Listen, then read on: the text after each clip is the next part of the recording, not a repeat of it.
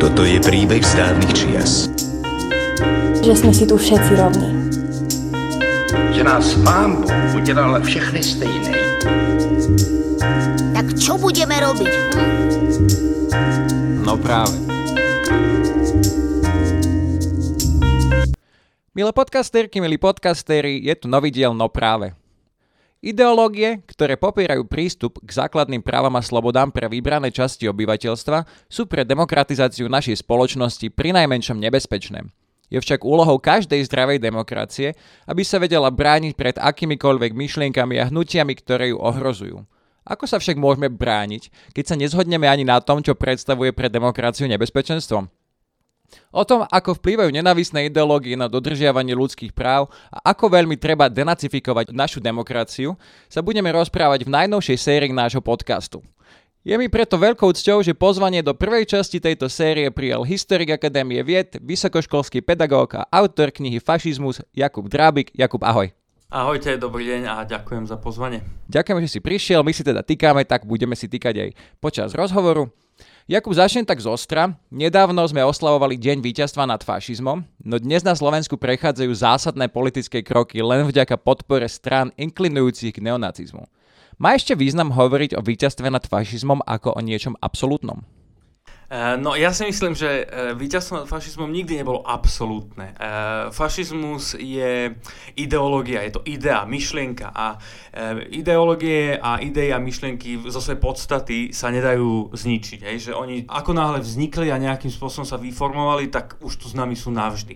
Možno sa nejaké v dejinách stratili, aj z Aleksandrijskej knižnice sa nám väčšina písomností nezachovala, tak tam možno boli nejaké myšlienky, idei a ideológie, ktoré sme e, stratili, možno tam už bol aj fašizmus a sa na neho zabudlo, ale ideológia, ktorá ako keby že ovládla veľkú časť 20. storočia, ktorou je fašizmus, tá sa proste nestratí. Vždy e, musíme sa pripraviť na to a zmieriť sa s tým, že vždy bude v spoločnosti, v každej spoločnosti, všade na svete, to je úplne e, jedno kde, bude isté percento ľudí, ktorí budú tejto ideológiu, e, neviem, že holdovať, ale budú presvedčení o fašizme. Bavíme sa o drobných malých percentách, 2, 3, 4 percentách. E, častokrát to ani nebudú volať fašizmus, nebudú sa cítiť ako fašisti, budú sa to oddištancovať toho pojmu, ale bude to, to ideologické jadro toho fašizmu bude u nich prítomné. Čiže toto nie je ako keby, že otázka, alebo nie je to hrozba. Fašizmus tu proste bude. Ide o to, aby sme nedovolili tejto drobnej skupinke ľudí presvedčiť masy o tom, čo hovoria. Aby, aby ako keby, že zostal fašizmus tam, kde patrí. Na totálny okraj politického spektra ako marginálne, bezvýznamné a e, nebezpečné e, hnutie. Čiže asi je rozdiel teda, keď sa o tom niekto rozpráva v dedinskej krčme na kraji Slovenska, ako keď niekto týmito ideológiami má dosah na tvorby politik štátu. Vidíš to v tom, že toto je, toto by sme si 50 rokov nevedeli úplne predstaviť, to, že by mali takýto vplyv na moc? Predstaviť si, no akože predstaviť sa dá hoci čo, hej, že uh, ja som nepredpokladal teda, že bude fašizmus takto silný e, ešte niekedy, ale už príklad Grécka. Gréci boli pred nami so zlatým úsvitom a tam to celkom jasne sa ukázalo, že v istých krízových podmienkach za istých okolností aj neofašistické hnutia a neonacistické hnutia dokážu dnes osloviť veľkú časť spoločnosti. E, ja si stále nemyslím, že ako keby, že fašizmus je nebezpečenstvo v zmysle, že by sa dostal k moci. Neviem si predstaviť, predstaviť, že by v Európe e, a možno, že aj globálne vo svete ešte niekde sa dostal fašizmus k moci a existoval by fašistický režim. Naozaj fašistický. To, čo považujeme za fašizmus ako keby že v tej odbornej komunite, že skutočný revolučný nacionalizmus. E, to už je za nami. O mnoho nebezpečnejšie sú iné formy autoritatívnych politík a toho, čo nazývame dnes radikálna pravica, populizmus, populistická e,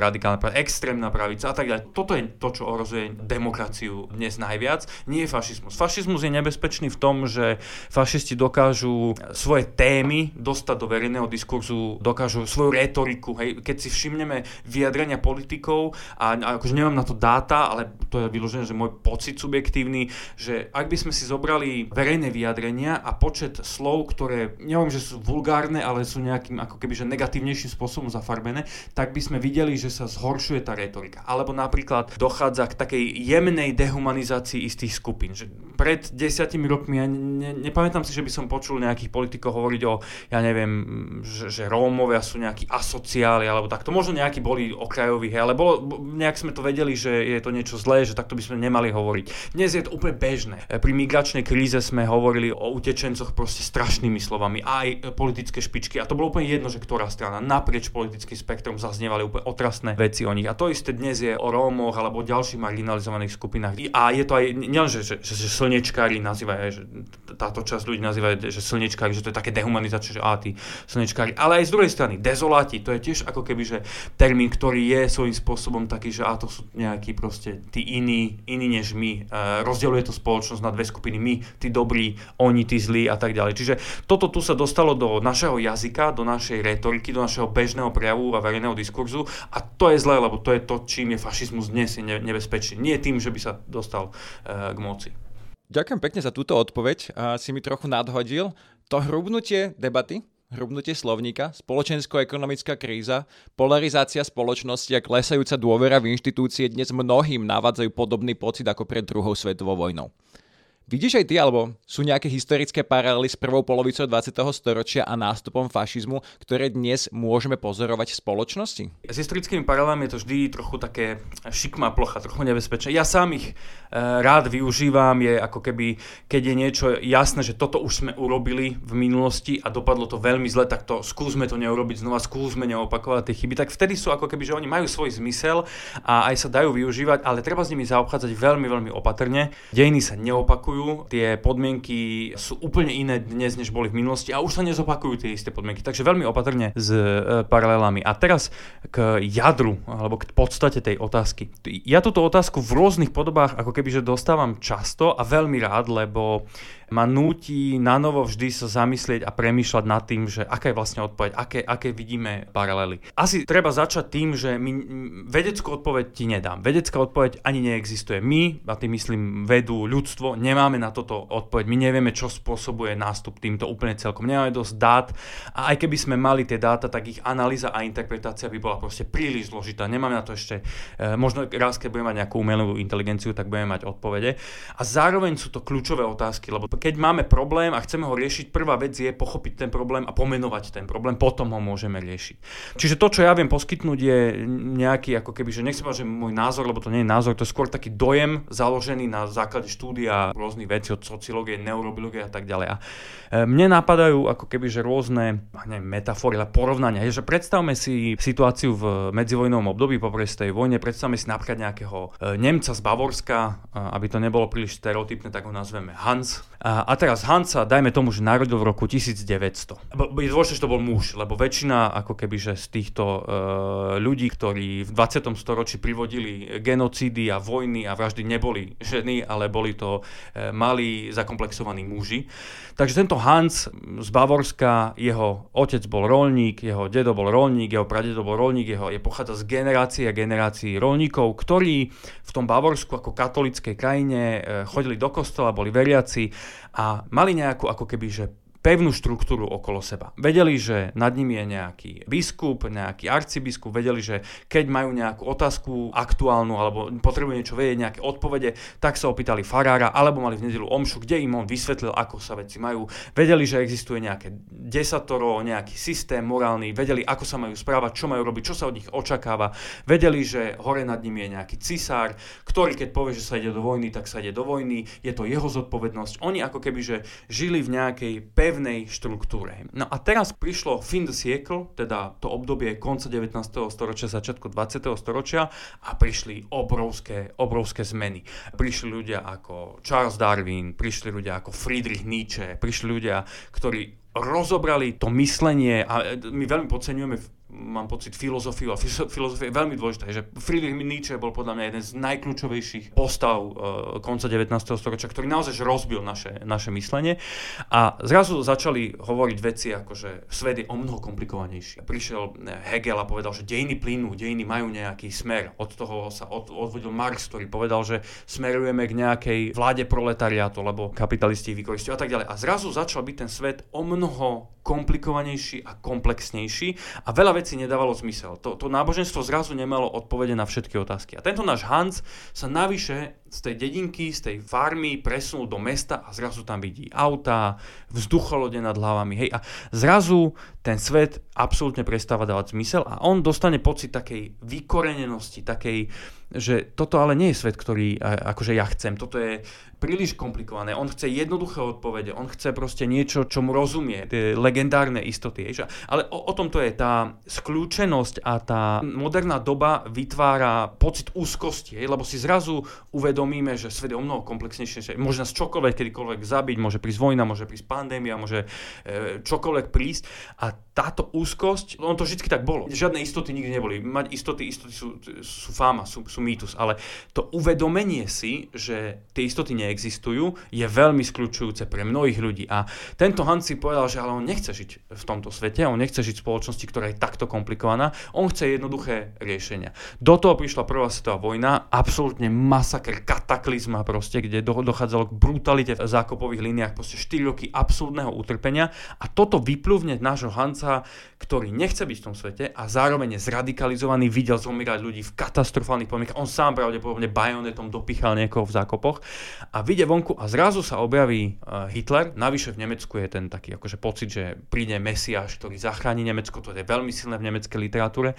A on predstaví svet vo veľmi jednoduchých čiernobielých termínoch. Hej, toto sú Židia, ktorí sú zlí, oni sú zodpovední za všetko. A toto ste vy, Nemci, ktorí ste hrdý národ, najlepší národ, Übermensch, Nietzsche, to je tiež z ničeho, hej, že nad človek. Toto, čo hovoril Nietzsche, že máme pracovať na sebe, aby sme sa stali nad ľuďmi, tak Hitler povedal, že vy už ste nad ľudia, vy už ste árici, vy už ste nadradená rasa. A toto sa Hancovi samozrejme veľmi páči a nacistov volili milióny Nemcov to neboli nacisti, ako keby, že tí, tí voliči, to neboli všetko presvedčení fašisti, presvedčení o tej revolučnosti a potrebe obnovy a obrody a očistý národ. A to boli ľudia, ktorí potrebovali ako keby, že jednoduché predstavenie sveta. No a teraz, keď sa vrátime do dnešku, hej, tak žijeme zase v dobe, kde ako keby, že po konci studenej vojny, po pade tých dvoch blokov, kde tiež ako keby, že jeden blok bol jasný, náš nepriateľ komunizmus, bojujeme proti komunizmu, druhý blok je komunistický, bojujeme proti kapitalizmu, všetko bolo viac menej jasné. V našom bloku rozhodovala strana, veľmi sme nemali čo tento. A zrazu toto všetko padlo a žijeme vo svete, ktorý nazval absolútne brilantný, brilantný polský sociológ Zygmunt Bauman, ktorého ja úplne zbožňujem, on to nazval tekutou modernitou. A on hovoril o tekutom strachu, o, o ďalších tekutých veciach, kde ako keby, že si uvedomujú ľudia v modernom svete, že je globalizovaný a bude globalizovanejší, je multikultúrny a bude multikultúrnejší. Tomu sa proste, akože tomu sa nedá veľmi vyhnúť, dá sa to spomchliť, ale nedá sa tomu úplne vyhnúť. A toto spôsobuje mnohým ľuďom pocit, že sú trochu strátení, majú strach, hej, majú úzko z toho, že a teraz čo, kde, kde sú nejaké istoty? My potrebujeme nejakú štruktúru pevnú, kde sa vieme zachytiť. Ten pocit, že stojíme na, na planete, ktorá sa valí proste vesmírom e, okolo nejakej hviezdy, ktorá zase sa točí okolo čiernej diery, že to je proste, to je príšerne komplikovaný svet, komplexný. A toto poňať a nejakým spôsobom si to vysvetliť, aj už ničo, že Boh je mŕtvý, teraz bez Boha vlastne toto tu, tá, uvedomenie si tohto všetkého, to je strašne skľúčujúce. A toto nám spôsobuje tie, tie stavy úzkosti alebo skľúčenosti, pocit vykorenosti, pocit, že tento svet nie je tam, kde chcem patriť, ja nechcem byť súčasťou tohto globalizovaného multikultúrneho sveta. A keď do tohto príde nejaký populista, nemusí byť fašista, už môže to byť populista ako, ako ja neviem, Donald Trump alebo Orbán, hej, ktorý veľmi v jednoduchých termínoch vysvetlí e, situáciu a povie, že ja mám plán, ja viem, čo mám robiť, ja urobím Ameriku väčšou, ja urobím Maďarsko väčšie, ja urobím, ja neviem, Slovensko pre Slovákov, Polsko pre Poliakov. Dajte mi moc, ja prevezmem zodpovednosť, tak toto je pre mnohých ľudí veľmi lákavé. Pretože demokracia je systém, ktorý vám nedá tieto istoty. Hej, máte právo voliť, máte slobodu, môžete si zvoliť koho chcete, ale za svoje činy musíte niesť zodpovednosť. A mať zodpovednosť za ne, to je e, náročné. Akože náročné, je to ťažké. A keď vy viete túto zodpovednosť pinknúť na nejakého Donalda Trumpa, ktorý povie, že on je s tým v pohode, on tú zodpovednosť unesie, len mi dajte moc do rúk, tak toto je pre mnohých ako keby že lákavé, lebo je to jednoduché. A dáva im zmysel ten svet, ktorý im oni predstavujú. Čiže tak nejak by som ja videl ako keby, že tie, tie paralely medzi situáciou medzi vojnami, a ktorá vlastne dospela až k vojne a dneškom. Toto je to, čo si ja myslím, že je ako keby že nebezpečné a to je to, čo by sme mali nejakým spôsobom riešiť, ale e, ako to riešiť, to už, e, na to už nemám odpovede. Ďakujem veľmi pekne, mne sa to páčilo, ak si to povedal z tej historickej perspektívy dosť podrobne. Pred teda nástupom Donalda Trumpa sa hovorilo, že on je výsledok zabudnutia na toho bežného zabudnutého voliča. Mm-hmm. Predtým Barack Obama práve sa sústredil sústredil na niektoré politiky marginálne a ten stred kvázi zostal zabudnutý a tam možno bolo viacej ľudí, ako sa zdá. Čo bola chyba nie nutne spoločenská, ale inštitucionálna. A tu ma e, nasmeruješ k mojej ďalšej otázke. Vo svojej knihe Fašizmus porovnávaš podobnosti chyb histórie nie len teda po tej spoločenskej stránke, ale aj s tým, ako sa dostal na LSNS až do parlamentu a hnutia ohrozujúce demokraciu až do takej podoby, v akej sú dnes. Čím sme si my, alebo čím si inštitúcie dopomohli v tomu vtedy a dnes, aby sa tieto myšlienky dostali naspäť do spoločenskej debaty ešte k tomu k moci. Že bola to z istej časti aj systémová chyba? E, určite áno a z veľkej časti podľa mňa. Ja som práve aj v tej e, mojej knihe chcel toto ukázať. Preto som tam ako keby že dal tie štyri hnutia. Talianský fašizmus, nemecký fašizmus, československý fašizmus a britský fašizmus. Aby som ako keby, že uh, neviem, či sa mi to dostatočne dobre podarilo, ale to bol môj zámer na začiatku ukázať ako keby, že v čom bol rozdiel medzi týmito krajinami. Tie podmienky boli podobné, mohli by sme uvažovať nad tým, že vlastne Nemecko bolo porazené v prvej svetovej vojne, Taliansko síce zvíťazilo, ale um, nedopadlo ani to víťazstvo dobre pre e, Taliansko, kdežto Československo a Británia boli na strane víťazov a ich nacionalizmus bol saturovaný týmto, že Česko, český a slovenský nacionalizmus zrazu dostal svoj štát, je, čiže tie ciele toho nacionalizmu z 19. storočia boli naplnené. Británia mala po uh, prvej najväčšie impérium vo svojich dejinách. Čiže akože toto určite tiež prispelo, ale zároveň som ja presvedčený, že čo bol ešte väčší rozdiel, alebo čo bol podstatnejší rozdiel je dôvera ľudí k inštitúciám a k štátu. Nemecko pred nástupom Hitlera bolo v totálnom chaose, ten štát ako keby že strácal moc. A to isté platí pre Taliansko. Tam to bolo ešte horšie. Po prvej vojne tá situácia bola taká, že politici istí slúbili po prvej vojne talianským mužom a vojakom, ktorí bojovali na fronte, že keď sa vrátia, budú môcť, do, do, dostanú od štátu ako keby že pozemky a budú môcť farmárčiť a budú mať svoje polnohospodárstva. A keď sa vrátili, tak oni si začali zaberať, že toto je naše, to, máme na to právo. Lenže farmári, statkári, ktorí vlastnili tie pozemky, im sa to samozrejme e, nepáčilo, tak si začali najímať rôzne e, bojové skupinky, ktoré mlátili tých farmárov, vyháňali ich, dochádzalo tam k politickému násiliu, k vraždám, k, naozaj, že veľmi zlá situácia. A to si začali brať ako keby, že ľavica a pravica si začali brať situáciu do svojich rúk. Štát tam bol ako keby, že neexistujúci. Boli časti, kde ani štátna akože policia alebo armáda nemala takmer žiadny dosah. Hej, že ten, ten štát sa začal rozpadávať a ľudia absolútne strátili dôveru voči inštitúciám.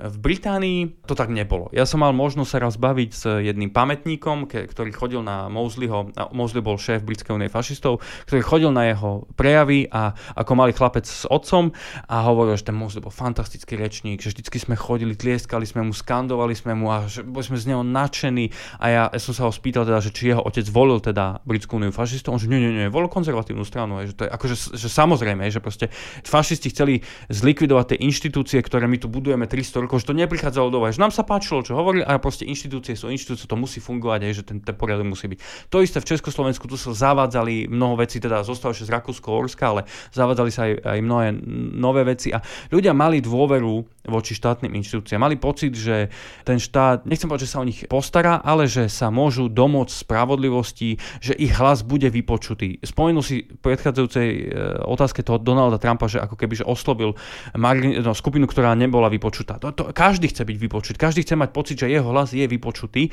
a ak mám pocit, že to, čo ja hovorím, alebo moje problémy, o nich sa nikto nezaujíma, samozrejme sa radikalizujem. A keď sa pozrieme na dnešnú situáciu, znova sa dostávame ako keby že do podobnej tej situácii, ako bola pred druhou vojnou, kde ja mám pocit zase, nemáme na to dáta, my nemáme takmer na nič dáta, e, v tejto krajine je, je, je, je katastrofa s dátami, ale z toho, ako sa bavím, a to som ja ešte ako keby, že v mojej bubline je dôvera k štátu a štátnym inštitúciám nazývam historicky najvyššia, hej, že ten meský volič má prirodzene ako keby že tendenciu dôverovať štátu a platiť dane a očakávať za nich nejaký e, späť niečo a byť s tým ako keby že spokojný. Ale keď idem neviem, na východné Slovensko a prejem sa tam po dedinkách a bavím sa s ľuďmi v krčme miestnej, musím veľmi opatrne teda, tak ten, ten akože všeobecný pocit je, že na čo ja platím štátu dane, keď za nich nedostávam nič. Majú, majú tí ľudia pocit, že sa nemôžu domôcť spravodlivosti. Zbavil som sa nedaleko Bardejova v takej jednej uh, dedinke s jedným pánom, ktorému uh, na úrade prepísal úradník pozemky na nejakého svojho rodinného príslušníka a on sa 15 rokov po súdoch vláčil proste, nevedel sa naspäť dostať k svojim pozemkom, ktorému protiprávne niekto zobral. A, a toto ako keby, že keď získa uh, spoločnosť pocit, že jej problémy sú neriešené, že nemôže dôverovať štátu, že nemôže dôverovať štátnym inštitúciám, tak začína akože chaos.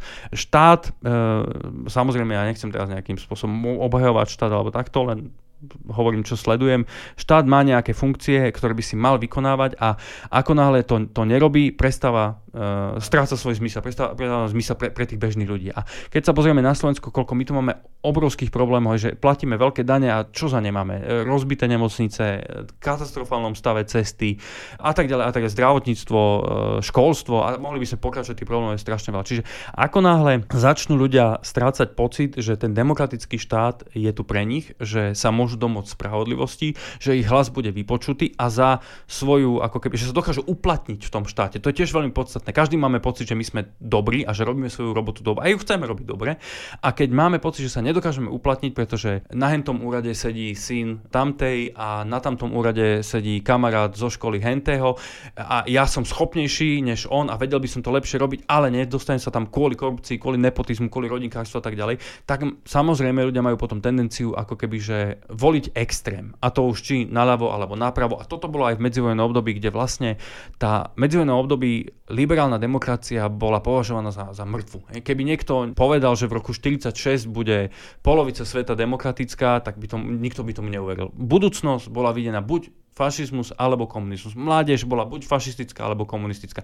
Liberálnych demokratov bolo žalostne, žalostne málo. Keď sa pozriete na to, akým spôsobom sa nacizmus dostal k moci v Nemecku a pozriete sa na nemecký parlament, že koľko tam vlastne bolo, že naozaj skutočných demokratov a začnete ich rátať na, na palcoch, tak zistíte, že to bolo veľmi, veľmi nízke číslo. To isté platí pre eh, Taliansko, tam to bolo možno ešte horšie. Čiže ako náhle prestaneme dôverovať inštitúciám a štátu, tak sa rútime do extrému jedného alebo druhého a máme historickú skúsenosť s tým, ako to dopadlo, takže e, myslím, že by sme mali začať niečo robiť a konať. Ďakujem veľmi pekne aj za túto odpoveď. Mne sa páčilo, ako sme sa dostali ku tej pointe, že keď začneme prestať veriť nielen v štát, ale v demokraciu ako systém. Máme teraz nové dáta aj, aj z Globseku, teda že, že výrazne vzrástla za posledné roky túžba slovenského voliča po silnom lídrovi, mm-hmm. a čo je samozrejme nebezpečné. Klesa dôvera v inštitúcie, toto aj Timothy Snyder popísal vo svojej knihe, že toto je jedna z rozhodujúcich faktorov, ako demokracie umiera.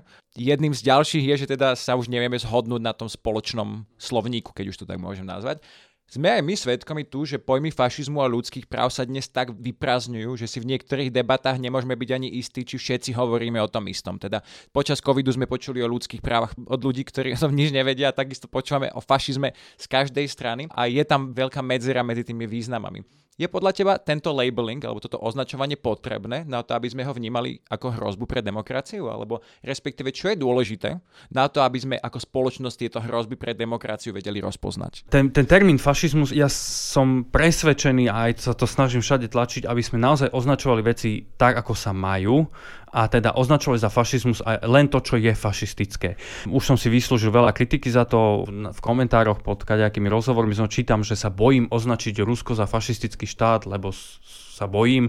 Hej, ja sa nebojím, ja len si nemyslím, že je užitočné označovať dnešné Rusko za fašizmus, lebo to nie je fašizmus. Hej. Timothy Snyder síce to robí, ale Timothy Snyder nevie o fašizme skoro nič.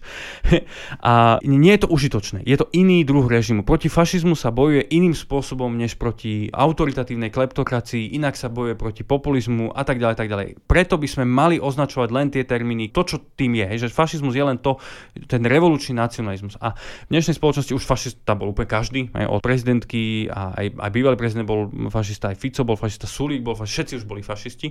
Čiže naozaj je to, je to problém a v tých diskusiách na, na internete 3-4 komenty a už ste označení za fašistu.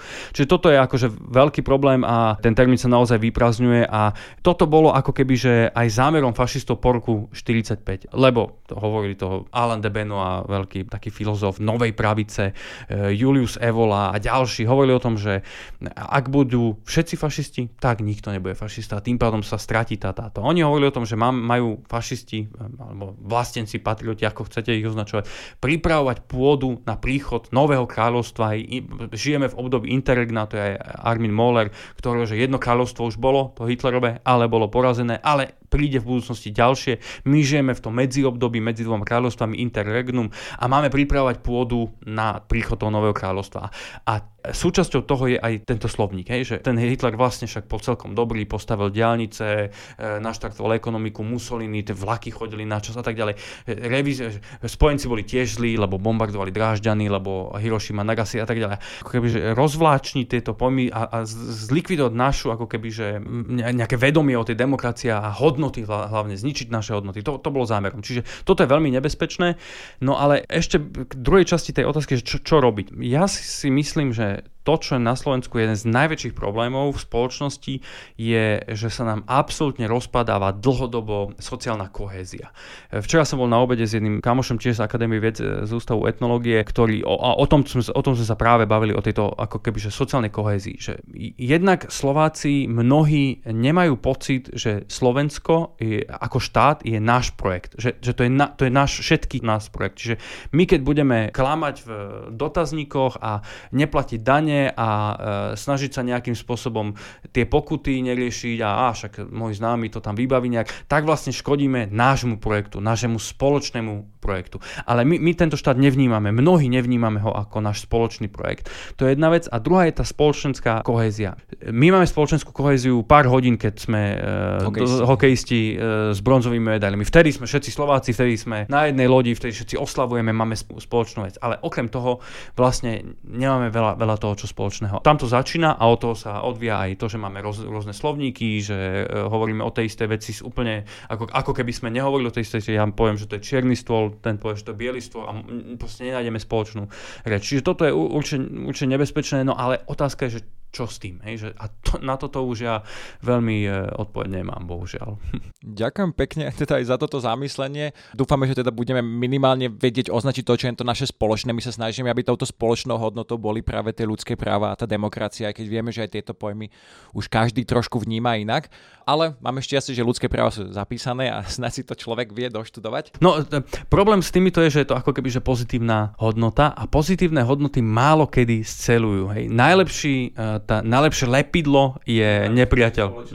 Áno, vonkajší nepriateľ, keď nás niekto napadne, hej, ja mám známych celkom chytrých ľudí, ktorí sa čudujú, ako je to možné, že keď sme uvalili na Rusko tie sankcie, že ako je možné, že e, sa ľudia nebúria v Rusku. No to má presne opačný efekt, že všetci sú proti nám, tak my sa zjednotíme. Hej, že proste ten spoločný nepriateľ je najlepší, najlepšie lepidlo a e, je veľmi ťažké e, presadiť tie pozitívne témy. Hej, že Európska únia tu 70 rokov alebo koľko čo existuje, udržala mier, e, máme tu kopu výhod, ale nikto to nevníma nejak extra pozitívne, lebo á, tak však dobre, no tak je tu mier a čo. Že, e, je veľmi ťažké e, urobiť z pozitívnych tém, ako sú práve ľudské práva, hej, že proste dodržujeme ľudské práva, to je naša spoločná hodnota, z toho urobiť nejaký spoločný projekt. To, to, a to je práve ako keby že veľká výzva do budúcnosti, že čo, čo s tým.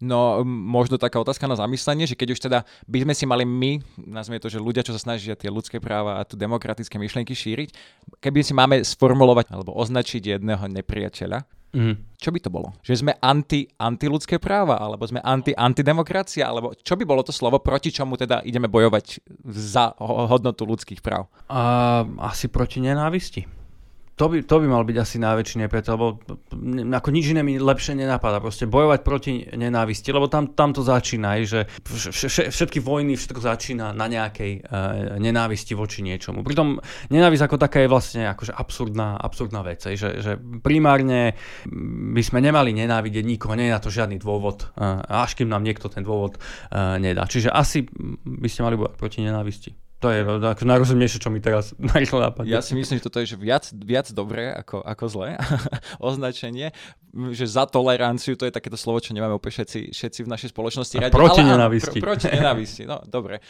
skús, dúfame, že to bude fungovať, dúfame, že to budeme vedieť teda napísať do nejakých štátnych politik prodemokratických a dúfam, že sa to teda posunie v budúcnosti a čo nám ma privádza ku tej teda ďalšej otázke, že budúcnosť. Budeme sa baviť v ďalšom podcaste tejto série s eh, Grigorym Mesežníkovom na tému akože novodobý antisemitizmus, kde on publikoval aj štúdiu. Budeme sa baviť o tom, že aj tá idea toho, že kto je ten žid, proti ktorému zve sa trošku mení a o tom, ako sa prejavujú aj tie nenavisné ideológie v 21. storočí. Nakoniec tohto podcastu, keby sa ti mal opýtať, ako toto obdobie, súčasné nenavisné myšlienky budú nazývať historici a historičky v budúcnosti? Hm. No to naozaj e, netuším a ešte bude problém to, že mám pocit, že už sme vyčerpali všetky post. Už sme, už sme boli post e, pravdivá doba, post nejaká doba, ne, ne, netuším. A pff, Uh, historici sú zvláštni ľudia, takže uvidíme. Ako toto naozaj nedokážem predvídať, ako to budeme. Uh, každopádne chcem povedať ešte som na záver, že, lebo dosť negatívne to tu vyznieva, že z dlhodobého hľadiska ja som ako kebyže veľký optimista. Že mám, mám pocit, že ľudstvo už si prešlo proste veľmi komplikovaným veciam. Nie ľudstvo, ale aj Slováci samotní proste boli sme už na tom zlé a vždycky nejakým spôsobom sme tie problémy vyriešili, aj väčšie problémy, než sme mali. Teraz trošku som menej optimista optimisticky, čo sa krátkodobého a strednodobého horizontu týka, ale, ale z dlhodobého určite akože vyriešime to. Iná možnosť e, nie je, že na, netreba strácať nádej, ani to vlastne nemá zmysel strácať nádej. E, proste raz tie problémy vyriešime, len je otázka, že za akú cenu, čo nás to všetko bude stáť, koľko e, energie a, a, a možno aj zbytočne zmarených životov a tak ďalej. Ale raz to bude dobre určite. Veríme teda aj my, že demokracia, rovnosť a myšlienky mieru vyhrajú nad myšlienkami nenávisti. Dúfame, že aspoň toto sme sa poučili z toho 20. storočia, aj keď to možno nikdy nebude ukončený boj. To je taká jedna pointa. Ďakujem ti veľmi pekne za túto odpoveď, ako aj za celý rozhovor. Myslím si, že sme to tu rozanalizovali historicky veľmi pekne. Ďakujem, že, že si prispel do tejto debaty takýmito uh, odbornými znalosťami z tvojho pohľadu historika. Ďakujem ti za tvoj čas a ochotu prísť ku nám do štúdia. Budeme ti držať palce v tom, čo robíš, že budeme sa teda tešiť aj na ďalšiu spoluprácu. Nás ako osôb, aj nás ako inštitúcií. Dámy a páni, milé podcasterky, milí podcasteri, dnes sme sa rozprávali s historikom Akadémie vied, vysokoškolským pedagógom a autorom knihy Fašizmus Jakubom Drábikom. Ja som Jakub Popik a toto bol podcast Slovenského národného strediska pre ľudské práva. No práve.